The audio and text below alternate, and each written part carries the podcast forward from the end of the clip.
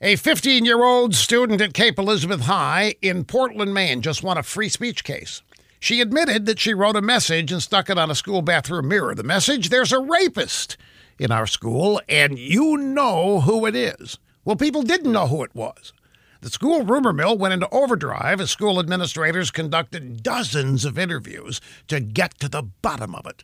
One boy, whose name came up in the rumor mill, stayed home for eight days out of fear for his safety.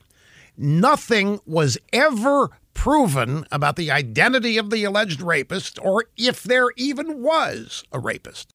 School administrators suspended this 15 year old who started all of this for three days.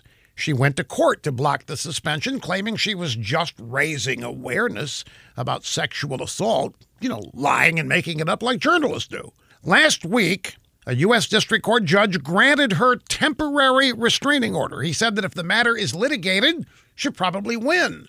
The judge said that he understands the school administrator's perspective, but they don't have carte blanche to tap down the students' concerns about social justice.